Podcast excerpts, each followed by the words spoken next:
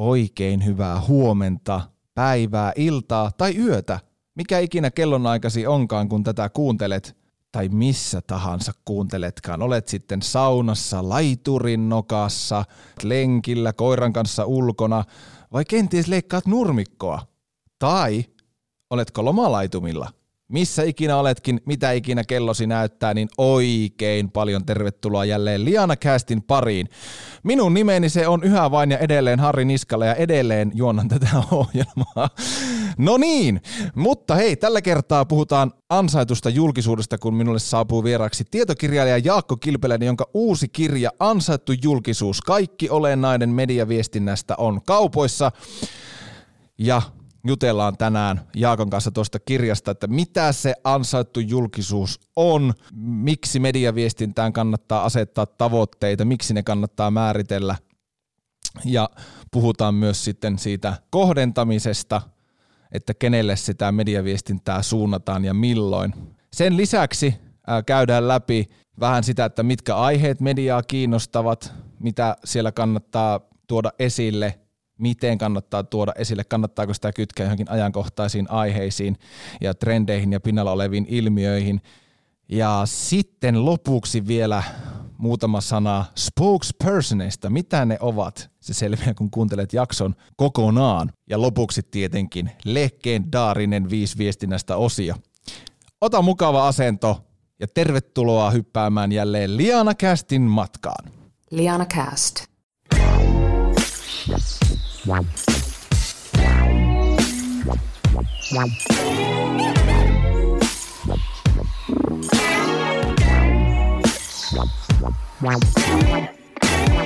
Liana Kästin vieraana tällä kertaa ansattu julkisuuskirjan julkaissut Jaakko Kilpeläinen. Morjesta. Morjesta vaan. Mitäs, mitäpä kuuluu herralle?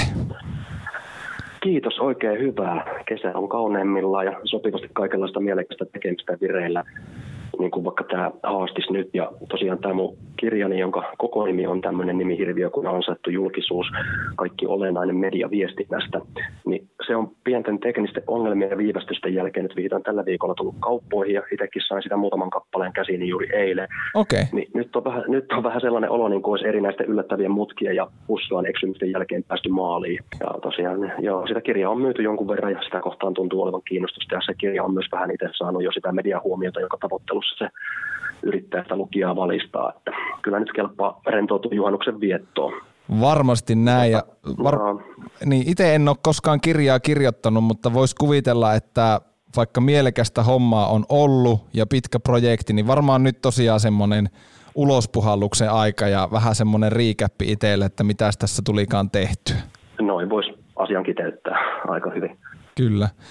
Hei, ennen kuin mennään tuohon sun kirjaan, niin ihan tämmöinen kysymys tähän alkuun, että sulla on tosiaan pitkä ura erilaisissa toimituksellisissa tehtävissä, niin miten sä Jaakko luonnehtisit sun uraas tähän saakka? Aika muista sillisalaattia.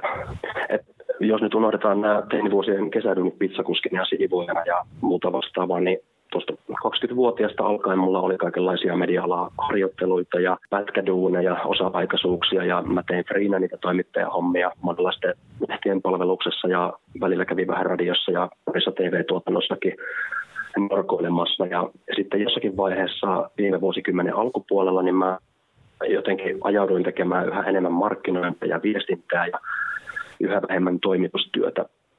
Näitä hommia mä oon tehnyt muun muassa oma firman kautta, joka on muuten tässä kuussa täytti 12 vuotta. Onneksi olkoon nykyään, siitä. Kiitos, kiitos. Firman nimi on nykyään markkinointi- ja viestintätoimisto, näkyy ja kuuluu. Ja sitten jossakin vaiheessa mä olin myös Journalistiliiton tiedottajana viitisen vuotta ja nyt vasta vähän tämmöinen etsikkovaihe päällä, että katselen tässä vähän, että ajatusko sitä taas johonkin päiväduuniin vai voisiko se oma firma taas elättää mut ihan täyspäiväisesti.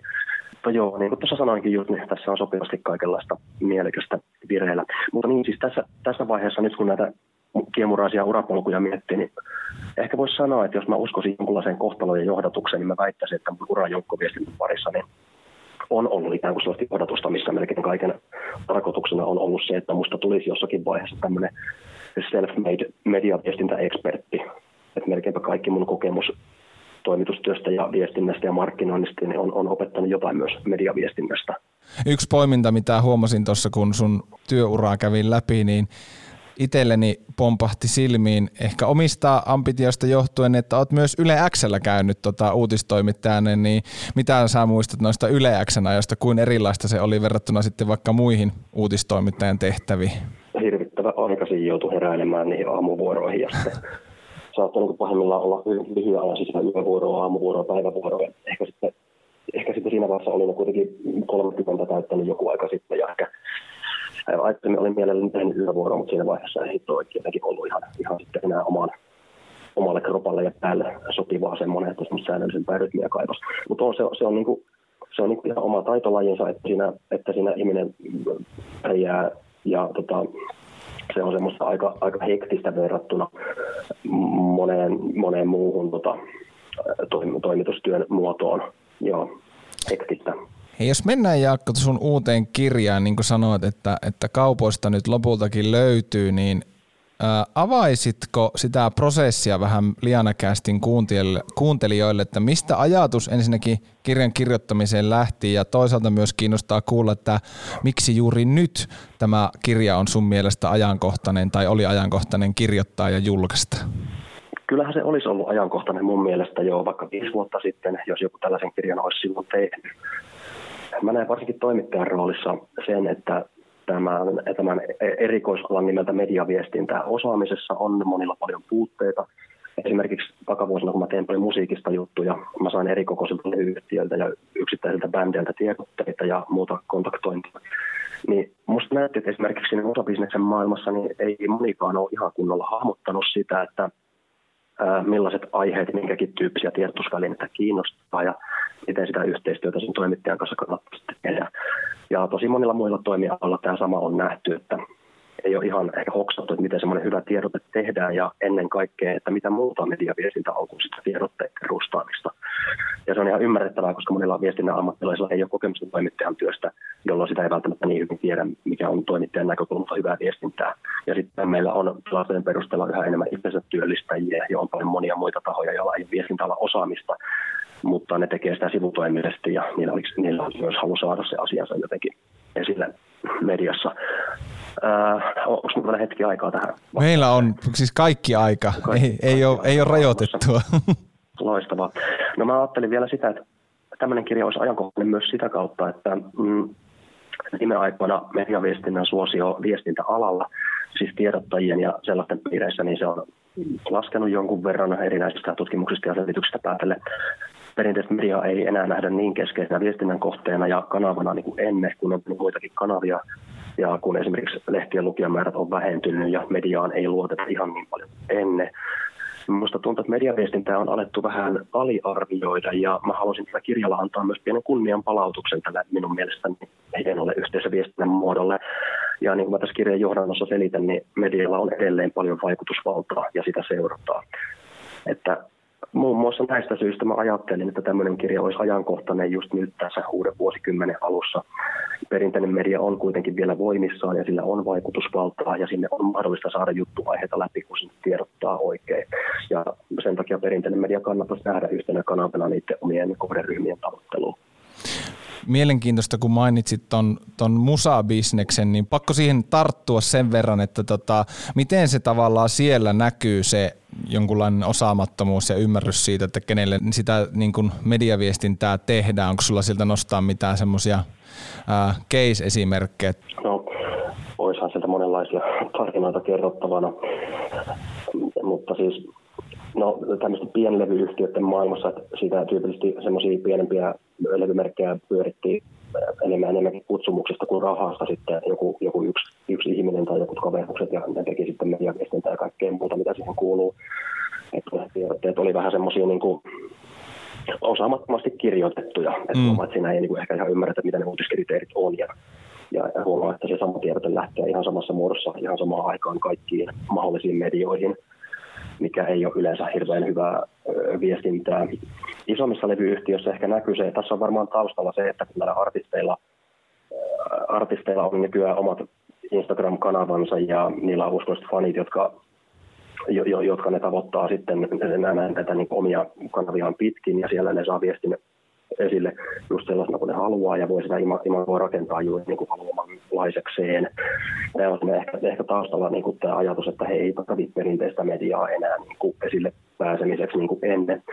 Ja, ja sitten nämä tämmöiset isompien leviyhtiöiden promoottorit on usein sillä tavalla niin kuin nätisti sanottuna mediakriittisiä, että, että tota, he, sieltä, sieltä suunnasta tulee toimittajiin, kohdistuu toimittajiin niin verran painostusta ja niin kuin vaikka, vaikka ei ole hirveän tavatonta asettaa jotain ehtoja sille haastattelulle että, tai jutulle, että siitä jutusta täytyy nyt tulla tämmöinen ja tämmöinen ja näin, näin tässä täytyy artisti esittää, jotta me annetaan haastattelu.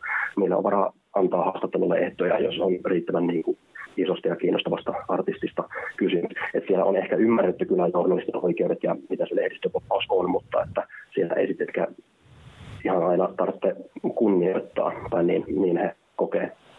Ei, ei tarvitse kunnioittaa sitä lehdistövapautta.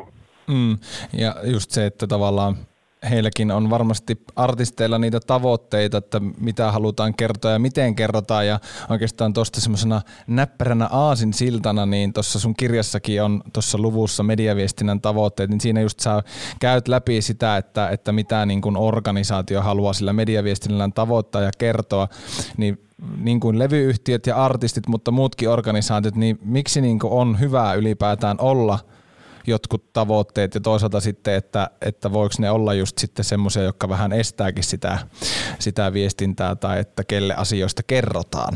Nyt äkkiseltään keksit, miten ne estää sitä viestintää, mutta kyllähän se kummasti auttaa sitä viestinnää minkä tahansa toiminnan suunnittelussa, jos on vähän mietitty, että mitä me halutaan tällä saada aikaa.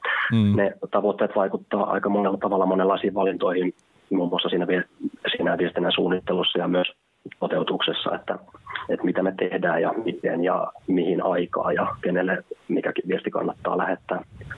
Ja, ja sitä, sitä mä tässä kirjassa taisin jossakin vaiheessa yrittää vähän, vähän myös tota, tuoda esiin, että, että myös sitä itse toimintaa kannattaa suunnitella myös vähän siitä näkökulmasta, että miten se olisi niin kuin mahdollisimman kiinnostavaa sen suuren yleisön ja sitä kautta myös median silmissä, koska jos se toiminta on hirveän tylsää tai se on ihan samanlaista kuin kaikilla kilpailijoillakin, niin, niin tota, ei sitä niin kuin millään viestinnällä muuteta yhtään sen kiinnostavammaksi.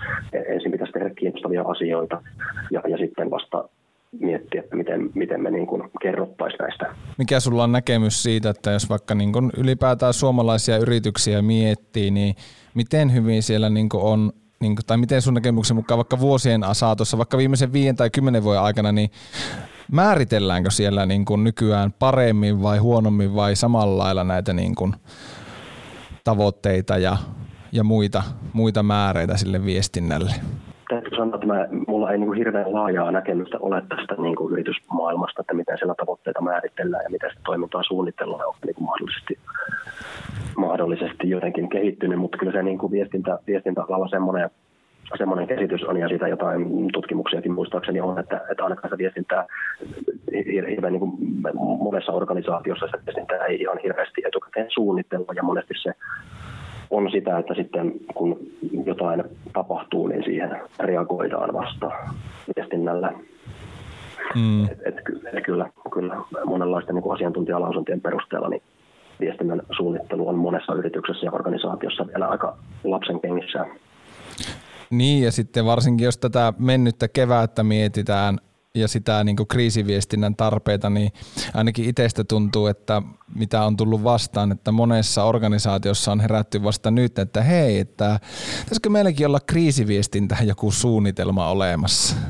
Joo, joo, ja siitäkin oli, oli viittasinkohan mä tässä kirjassa, että nyt en ulkoa muista, mutta sitäkin on niin ainakin, ainakin maailmanlaajuisesti tai jossain ulkomailla just, just tutkittu, että, että, että kriisiviestintään ei, ei, ei myöskään monissa organisaatioissa varauduta.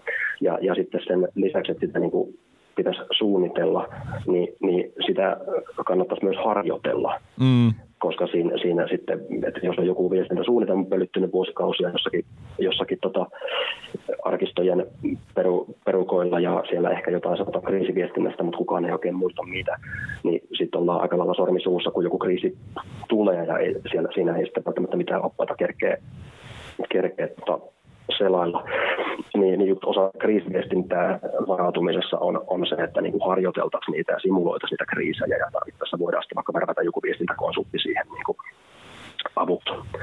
Sitten on vasta niin kuin kunnolla selkäytimessä se, se kuvio, jos, jos niin kuin homma pamahtaa häpeille. Niinpä. Miten sitten, jos miettii, jos peruutetaan siihen, että ei, ei, ei siihen mediaviestintäänkään mitään suunnitelmia ole, ja vaikka tämmöinen uusi, uusi yritys, vaikka startup, niin mistä sen yrityksen tai organisaation kannattaisi lähteä liikkeelle, jos sitä ei ole aikaisemmin niin missään kohtaa mietitty mitään suunnitelmia tai tavoitteita tai mitä halutaan kertoa, kelle halutaan kertoa ja milloin halutaan kertoa, niin miten siinä kannattaisi, niin kuin, mikä niin kuin on Jaakko Kilpeläisen tämmöiset niin teesit, että miten kannattaa lähteä liikkeelle siinä asiassa? Siihen on tietysti aika monenlaisia tapoja. Se riippuu niin paljon sitä yrityksestä tai organisaatiosta ja mm. mikä, mikä se toimiala on ja mitkä ne toiminnan tavoitteet on.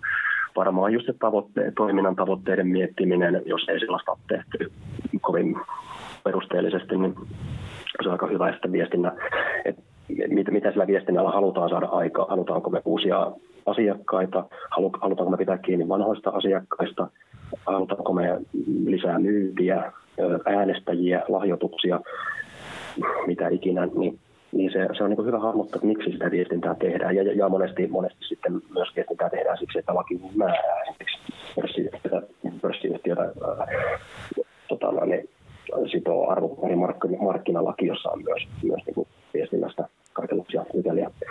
Mutta kuitenkin se viestinnän tavoitteet ja tarkoitus, miksi sitä tehdään, ja sitten ne kohderyhmät on toinen, kelle tehdään, ketä me halutaan tavoittaa, mitä me halutaan niille kertoa. Se on mun mielestä yksi mahdollinen ensiaskel. Ja sitten varmaan myös yhtä tärkeää on, mitä säkin kirjassa esittelet niin kun jos nyt ulkomuistista muistan, niin kolme mahdollista eri tapaa niin jaotella ne mediat, jollekin niin kerrot, kerrotaan asioista. Tuossa alussa meillä oli puhetta tästä ää, musabisneksen tiedottamiskulttuurista ja tavoista, mutta niin kuin, miten sä itse lähtisit sitä, niin kuin, tai mistä tietää, että mikä on just meille sopivin tapa jaotella mediat? Varmaan se tulee sieltä suunnitelmallisuuden kautta muutenkin sitten, vai, vai mitä siitä sanoisit? Niin tästä on myös aika vaikea mitään kovin yleispätevää sanoa, mm. koska se riippuu niin paljon sitä organisaatiosta. Mutta jos nyt ollaan ihan, ihan sormisuussa eikä niin kuin yhtään, yhtään tiedä, miten, miten kannattaisi toimia, niin tietysti kannattaa mahdollisuuksien mukaan vaikka värvätä joku viestintäkonsultti sitten, sitten tota, tai jos ei se ole viestintäkonsultti, niin, niin jotakin ulkopuolisia silmä- ja korvapareja vähän niin tsekkailemaan, että, että mistä tässä on kysymys, mikä olisi heidän mielestä kiinnostavaa. Ää, ne, ne, ne kohde, kohdemediat on, on aika tyypillisesti niitä, joilla on sama kohderyhmä kuin sitä yrityksellä itsellään. Et, et, et, tota, heitä me halutaan puhutella, vaikka jos yritys toimii paikallisesti, niin, niin sitten luultavasti joku paikallislehti on yksi aika keskeinen media – ja sitten ehkä se oman alueen maakuntalehti tai joku yleinen alueellinen toimitus siellä tai paikalliset tekijät on yksi, yksi asia, niin kuin mitä kannattaa, kannattaa miettiä sitä, sitä paikalle, paikallisiin asioihin keskittynyttä mediaa. Ja sitten erilaiset toimialamediat, ammattilehdet, ammattijärjestöjen julkaisemat lehdet, erilaiset harrastelehdet, ja muut, mitkä keskittyy siihen niin kuin omaan, omaan toimialaan tiiviimmin, niin tota, tyypillisesti ne on semmoisia avainmedioita, mitä kannattaa huomioida. Ja jos toiminta on ihan niin kuin valtakunnallista ja se on sillä tavalla yleisesti kiinnostavaa, vaikka ollaan jossain päivittäistavara bisneksessä ja kohderyhmä on periaatteessa koko kansa, niin, niin sitten, sitten joku Hesari ja Yle ja tämmöistä valtakunnallista yleisuutismediat niin on myös ihan relevantteja kohdemedioita. Joo, ja sitten kun on mediat valittu ja, ja on se suunnitelma, niin sittenhän monen kysymys varmasti se on, että no, miten me saataisiin meidän viesti, viesti sitten läpi, läpi siellä mediassa, niin tavallaan tämmöinen aika suorakin kysymys, ja mä ymmärrän, että tähänkään ei varmaan yhtä oikeata vastausta ole, mutta miten siellä niin voisi erottautua kilpailijoista. Tuossa sun kirjassa sä mainitsit muun muassa näin, että kelpoviestiä seuraa aikaansa ja reagoi ennen muinta, jos suinkin keksii keinon kytkeä yhteisönsä ydinviesti kulloinkin pinnalla olevaa ilmiön, niin onko, onko tämä semmoinen niin kuin viisasten kivi niihin kiinnostaviin aiheisiin. Tämähän vaatii myös aikalaista tietynlaista luovuutta ja semmoista niin kuin kykyä sitten kytkeä se oma viesti siihen kulloinkin pinnalla olevaan ilmiöön. Joo, kyllä tämä mun mielestä on yksi niistä viisasten kivistä, eli juurikin se, että seurataan niitä oman toimialan asioita ja yhteiskunnan asioita laajemminkin ja mietitään, että millaisella viestillä me voitaisiin pyrkiä julkisuuteen vaikkapa silloin, kun jotkut oman toimialan messut on alkamassa tai uudessa hallitusohjelmassa on vaikka esillä joku meidän alaan vaikuttava teema, josta me haluttaisiin herätellä keskustelua. Niin, ja, tota, osittain tässä on kyse myös viestinnän ajoittamisesta, joka on vähän, vähän eri, eri teema. Mm. Että millaisiin laajempiin konteksteihin me kytketään joku aihe, niin siinä yhteydessä kannattaa uhrata pari ajatusta myös sille kysymykselle, että ää, milloin tämä yhteiskunnallinen ilmiö tai joku yksittäinen tapahtuma olisi erityisen ajankohtainen.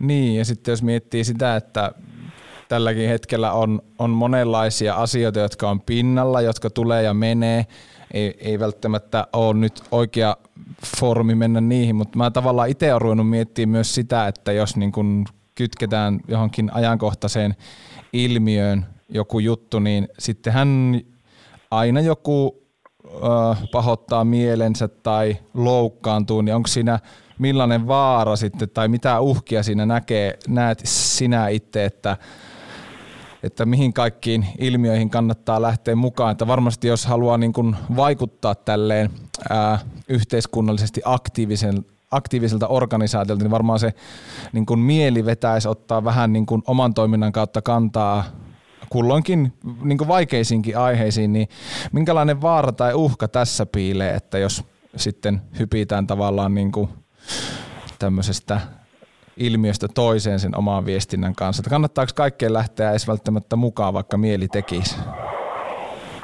Joo, no toi on itse asiassa, minkä sä tuossa sanoitkin, niin toi on varmaan ihan yksi ihan varten otettava uhka, että mitä jos joku suuttuu. Mm.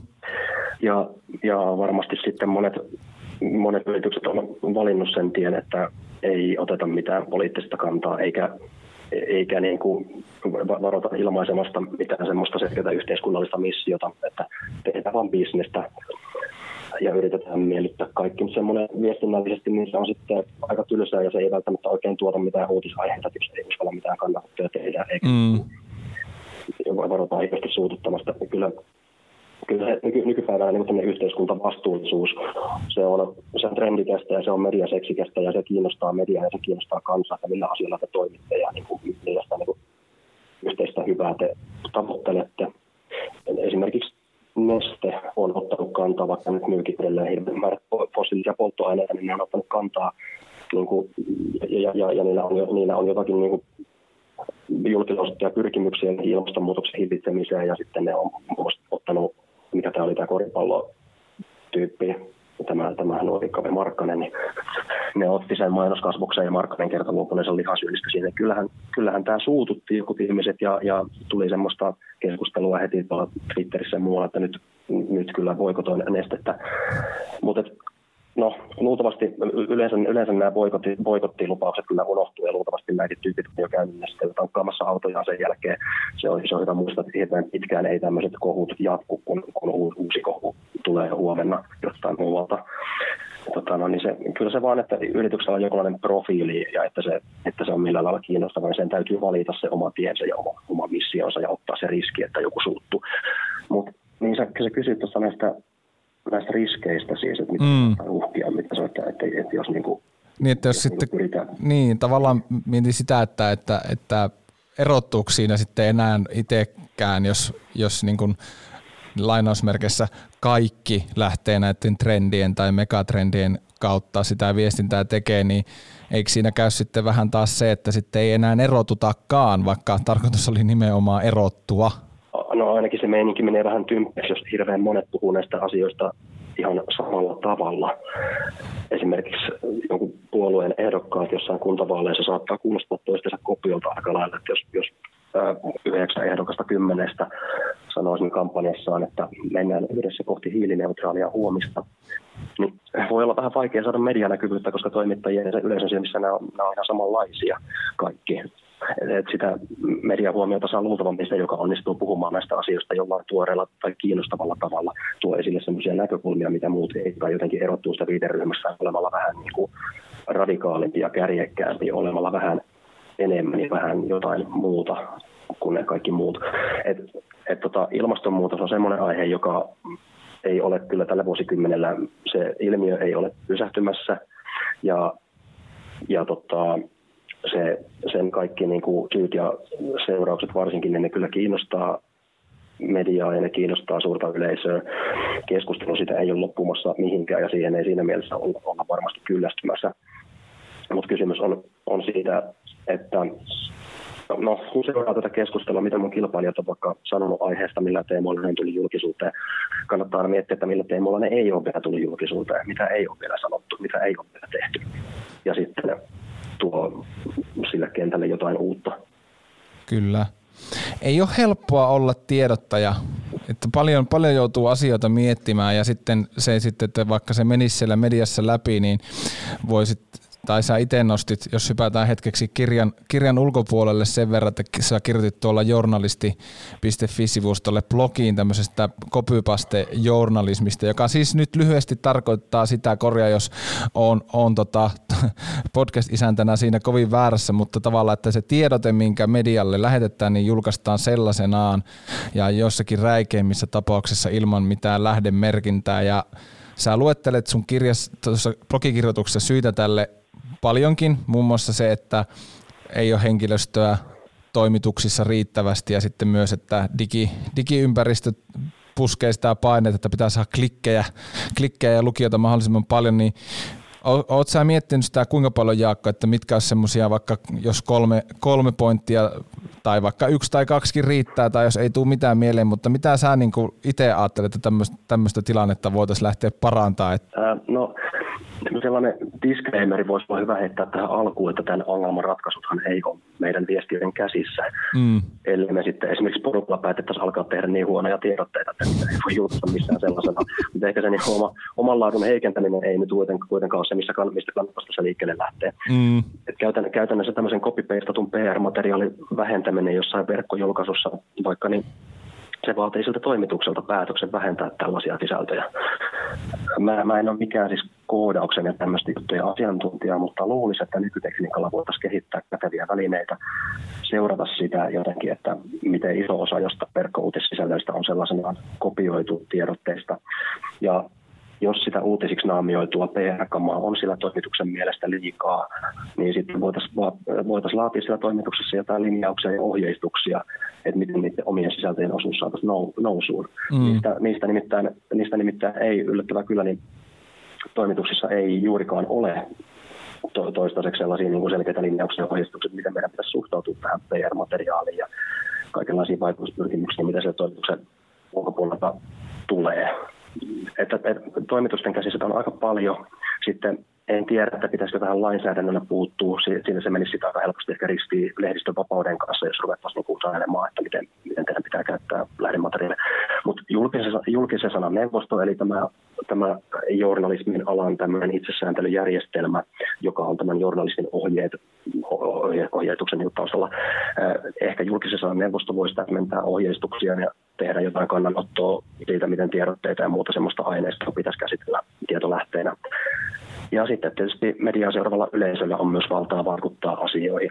että jos siltä suunnalta rupeisi tarpeeksi tulemaan toimituksiin sellaista palautetta, että me halutaan toimittajien eikä tiedottajien kirjoittamia uutisia, niin ehkä toimitukset siinä kohtaa joutuisi vähän miettimään niitä peistaamisen käytäntöjä uusiksi. Riittääkö kuitenkin jonkun verran myös ymmärrystä tälle maailmalle sulta? Joo, ehdottomasti ja hyvä, kun tuommoisen jatkokysymyksen tuohon heitit, koska tuosta mun puheenvuorosta olisi voinut välittyä semmoinen vaikutelma, että mä en ymmärrä sitä mm. ja kiirettä, mikä siellä on. Et kyllähän niin kun mä olin journalistiliitossakin viisi vuotta töissä ja siellä, siellä aika paljon oltiin tekemisissä just näiden asioiden kanssa ja, ja millaista se on se jatkuva yhteenneuvotteluiden pelko ja se, että yhä pienempi porukka joutuu tekemään yhä suuremman työ. Siellä on kova kiire ja stressi ja se on yksi, varmasti yksi iso syy sille, että tätä PR-materiaalia ei, ei niin kriittisesti ehditä siellä läpikäydä, että jos niin julkaisukelpoinen tieto sille lähetetään ja se on niin kuin yleisön kannalta relevantti, niin on, on, on, on paine ehkä julkaista se sillä sellaisena. Ja, ja sitten jos, jos oletetaan, että medialle ei ole tulossa lähivuosina lisää, lisää rahaa ja, ja niillä ei ole mahdollisuutta palkata mitään merkittäviä määriä lisää työvoimaa, niin et, ja sitten jos päätettäisiin ruveta kriittisemmin käsittelemään näitä PR-aineistoja, niin se varmaankin käytännössä tarkoittaisi monessa toimituksessa sitä, että sitten joudutaan tinkimään sitä julkaistun sisällön määrästä.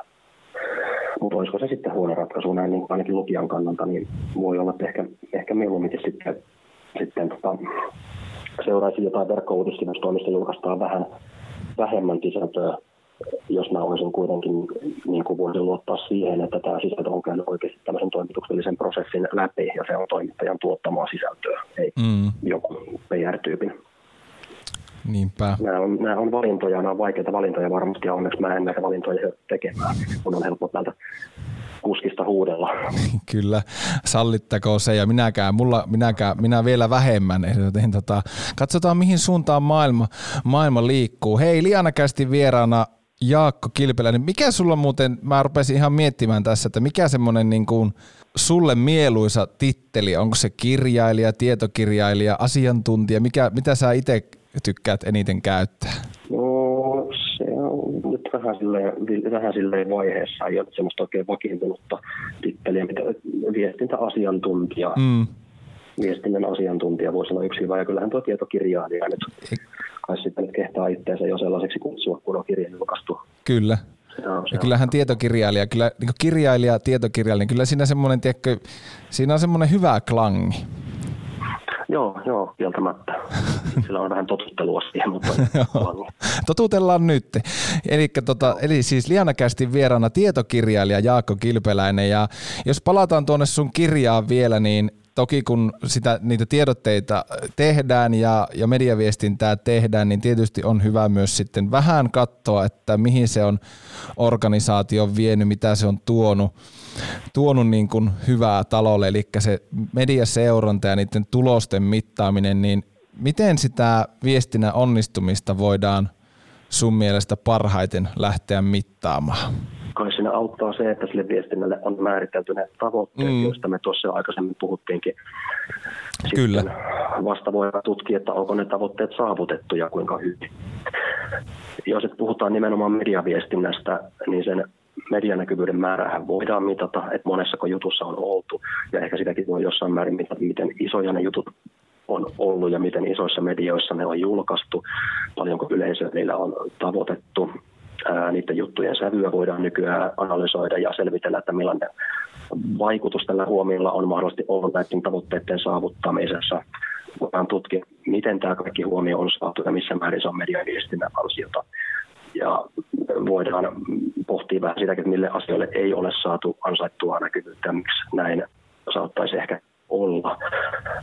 Ja mediaviestinnän tulosten mittaaminen on nykyään helppoa, koska siihen on tarjolla erilaisia mediaseurantatyökaluja. Niin tämä teidän, mikä se on se viidakko monitor?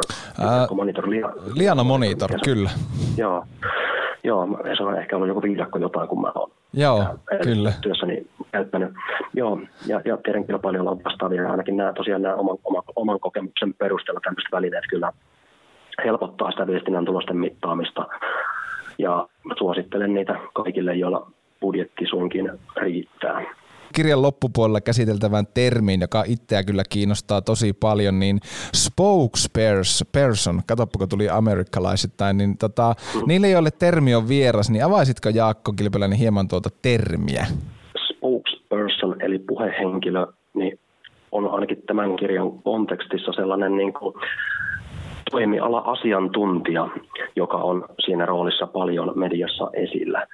Esimerkiksi tähän kirjan haastateltu Esko Valtaoja on mun mielestä aika mainio puhehenkilö. puhehenkilö. Samaa mieltä.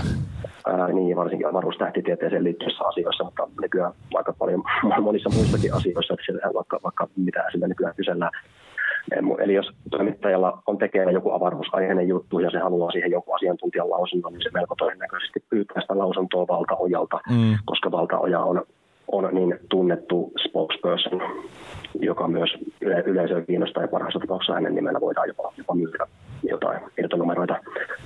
Miten niin kuin, niin kuin toimiala-asiantuntija puhujaa, spokespersonia, niin minkälainen on niin kuin kiinnostava spokesperson niin kuin median kannalta? Kiinnostava on sellainen, että se osaa puhua siitä omasta erikoisalasta ymmärrettävästi ja kiinnostavasti. Ja tämä on varmasti monille vaikeaa, koska siinä monesti ollaan siinä toimi, omalla toimialalla, ollaan niin siinä, siinä kuplassa ja se on ehkä vähän vaikea hahmottaa sitten, mikä on ymmärrettävää kieltä vaikka suurelle yleisölle puhuttaessa, mikä on heille kiinnostavaa. Mm. Mutta, mutta spokesperson on, on tällaisen, hänellä on tämmöinen kyky tai hän on semmoisen hän on se lahja tai hän on sellaisen kyvyn opetellut puhua siitä omasta erikoisalasta ymmärrettävästi ja kiinnostavasti. Hän osaa tiivistää ja kiteyttää ja usein se saattaa myös vähän kärjistää asioita, koska kärjistäminen on median kannalta kiinnostavaa ja se on myös monesti yksi tapa tiivistää. Spokespersonilta saa hyviä ja napakoita kommentteja, jotka toimii sitaattinostoissa ja otsikossakin. Ja monesti näillä mediaa kiinnostavilla puhehenkilöillä on joku jotenkin persoonallinen tapa puhua ja esiintyy. Ja ne esiintyy sujuvasti yhtä lailla tv ja radiossa ja lehtihaastattelussa, ja, ja, ja se on, jotka on vähän, vähän niin kuin erilaisia maailmoita, jossa vaaditaan vähän erilaisia kykyjä. Ja se hyvä puhehenkilö, niin mun mielestä se tekee toimittajan työn mahdollisimman helpoksi. Se antaa ne tiedot, mitä toimittaja haluaa, se on luotettava tietolähde, se vastaa toimittajan kysymyksiin kiertelemättä, se kunnioittaa lehdistövapautta, se, se ymmärtää, että mitkä ne on ne toimittajan oikeudet ja mitkä on omat oikeudet siinä juttuprosessissa.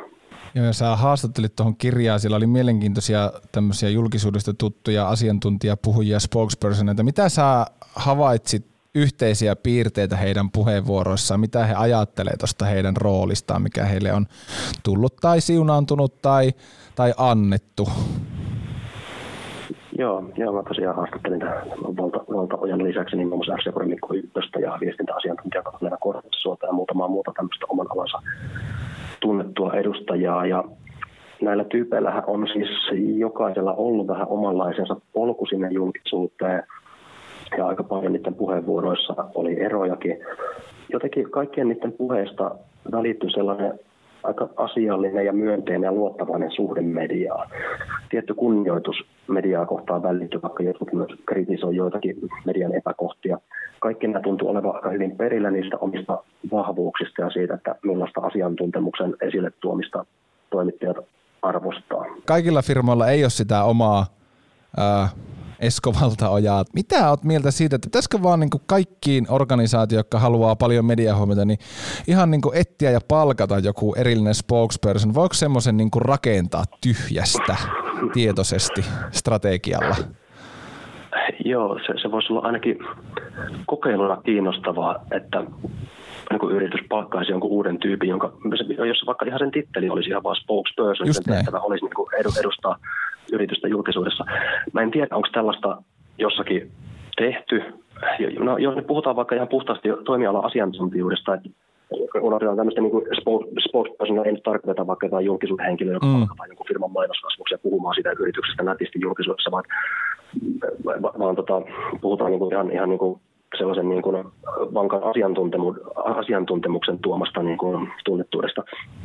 Jos vaikka nyt jonkun vaatefirman perustaja puhuu julkisuudessa vaatealan asioista ja epäkohdista ja näin, niin siis tämmöinen julkinen asiantuntijarooli on ainakin tähän asti perinteisesti muodostunut sillä, että henkilö jotenkin päätyy mediaan antamaan haastattelua siitä aihepiiristä, joka hän tuntee.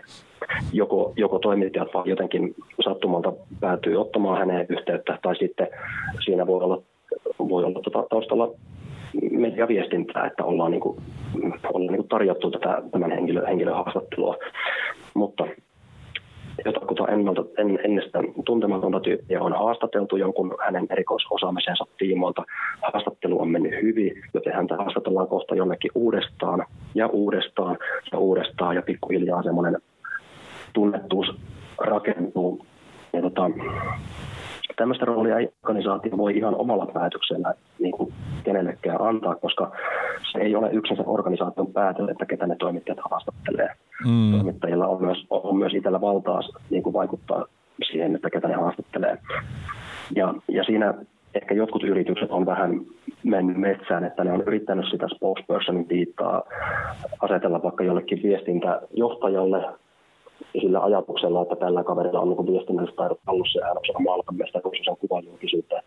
Mutta kun sitten toimittajat ei välttämättä taas hirveän mielellään haastattele viestintä, johtajia tai, tai, tai jotakin tiedottajia, koska, koska siinä on ehkä just vähän semmoinen niin kuin epä, epäluulo heillä ja oletettavasti yleisölläkin tämmöisiä niin kuin PR-tyyppejä kohtaa, että ne on vähän tämmöisiä propagandaa tyyppejä enemmänkin toimittajat haastattelee mielellään sellaista tota, asiantuntija, joka on hyvä puhumaan ja esiintymään, luotettava ja niin edelleen.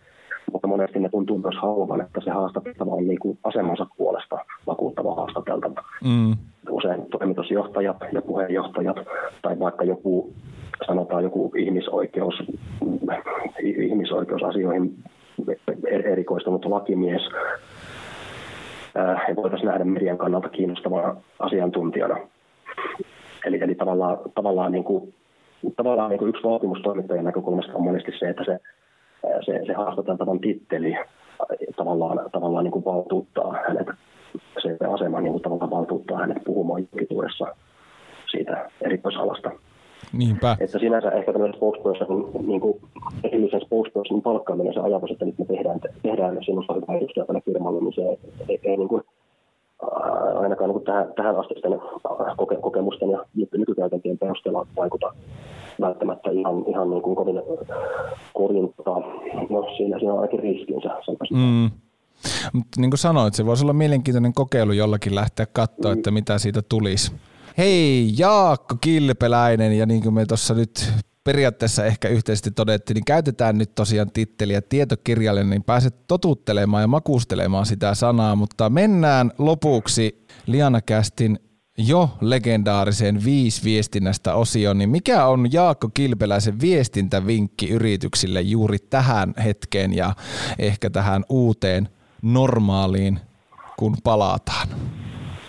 No, mikähän nyt just tähän hetkeen olisi erityisesti, no No just, jos nyt just tätä hetkeä, tähän hetkeen se halutaan sitoa se vinkki, niin älkää jääkö kesätauolle.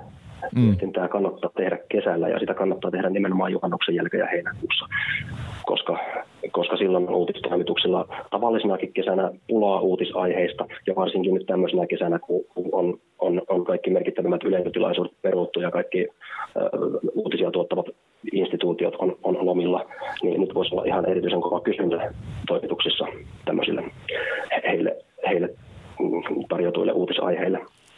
Entäpä sitten pidemmä yleisesti, löytyykö mitään hyvää vinkkiä noin niin kuin muuten viestintään liittyen? Yksi mun mielestä aika keskeinen asia on miettiä ja muistaa, kenelle sitä viestintää tehdään ja mitä sitä halutaan saada aikaa. Se on aika hyvä lähtökohta viestinnän tekemisessä, että se asia on mietitty loppuun asti. Kyllä. Entäpä sitten viimeisin viestinnän teknologia, josta innostuit? Apua. Mä yleensä enemmänkin kammoksun teknologiaa, koska en koe olevani kovin taitava sen kanssa. Ja sitten kun mä en osaa, niin mä suutun. Mutta no, tässä menneenä keväänä mä joudun ottamaan haltuun Zoomin ja Teamsin, niin kuin varmaan miljoona mm. suomalaista. Ja mä vähän innostuin oikeastaan siitä ajatuksesta, että näiden etäpalaveri systeemien käyttö yleistyisi pysyvästi ja niillä korvattaisiin turhia live-kokouksia ja turhaa matkustamista ja, ja, ja päästöjä saataisiin sitä kautta vähennettyä. Siinä on aika semmoinen hyvä, hyvä signaali jotenkin niin kuin nähtävissä. Kyllä, ehdottomasti samaa mieltä.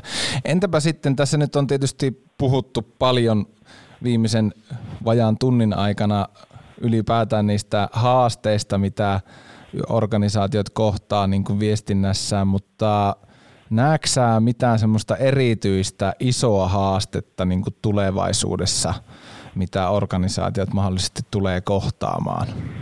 Mieleen tulee nyt ainakin tämä viestintäteknologian nopea kehitys ja se, että jos ne, jos ne viestinnän kohderyhmätkin sillä lailla pirstoutuu, että niillä on käytössä vähän enemmän erilaisia laitteita ja somekanavia ja niillä on yhä enemmän erilaisia median kulutustapoja.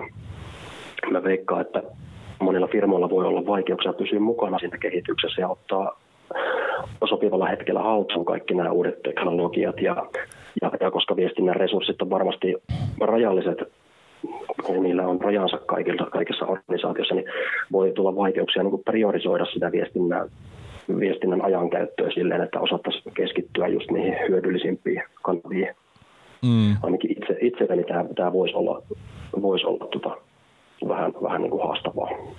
Tek, tekninen, tekninen kehitys. Tuossa aiemmin mainitsit onnistuneesta viestinnästä tai semmoisesta niin kuin, onnistuneesta viestinnästä nesteen, mutta nouseeko sulla muuta yritystä tai organisaatiota mieleen, jonka viestintä, tai, viestintä ja ylipäätään tiedottaminen on ollut sun mielestä erittäin onnistunutta ja jos mieleen tulee muita, niin miksi näin? Onhan näitä nyt hirveän paljon ja siinä mielestäni vähän sääli, sääli joku yksi, yksi nostaa ylitse, mutta jos, mun, jos mä nyt joutuisin yhden ainoan yrityksen valitsemaan, niin just nyt mulla ekana tulee mieleen Fatser. Mm.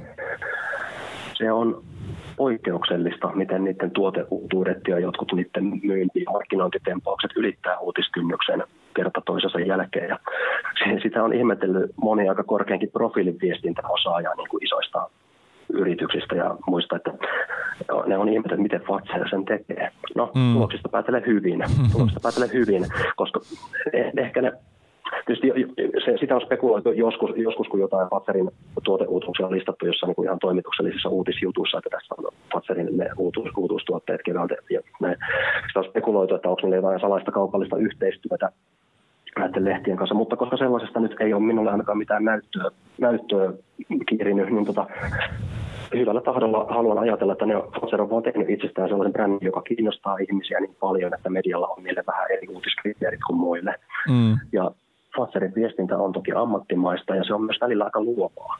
Niillä on niin kuin kyky löytää sitä ansaittua näkyvyyttä sieltä, mistä muuta ei osaa etsiäkään. Ja joistain niiden julkisuustempauksista välittyy sellainen mielikuva, että tällä jengillä on aika notkeet aivot. Sitä kannattaa niin seurata ja vähän miettiä, että voisiko, voisiko tässä jotain, mitä, mitä me voitaisiin tehdä vähän samantyyppisesti. Jaakko Kilpeläinen, viimeinen kysymys on, että millaisen ohjeen tai vinkin sä haluaisit antaa näin jälkikäteen sinne uransa alkutaipaleella olleelle Jaakolle? Mä, mä voisin sanoa, että sille 20-vuotiaalle Jaakolle, että ei tarvi yrittää olla paras, eikä, eikä kannata yrittää olla valmis, koska, koska sitä jos kuvittelee olevansa, niin kehitys pysähtyy siihen. Mä sanoisin, että teet nyt vaan sitä juttua niin hyvin kuin just nyt osaat, ja sen mitä et osaa, niin opettele. Ja nauti siitä työstä ja muista nauttia vähän muustakin elämästä. Ja hyvin tässä käy. Hei, Jaakko Kilpeläinen, suuren suuri kiitos, että tulit Lianakästiin vieraaksi ja tota, ei muuta kuin kiitokset tästä ja, ja tota, oikein mukavaa kesän jatkoa. Kiitokset sulle ja sitä kaikkea samaa.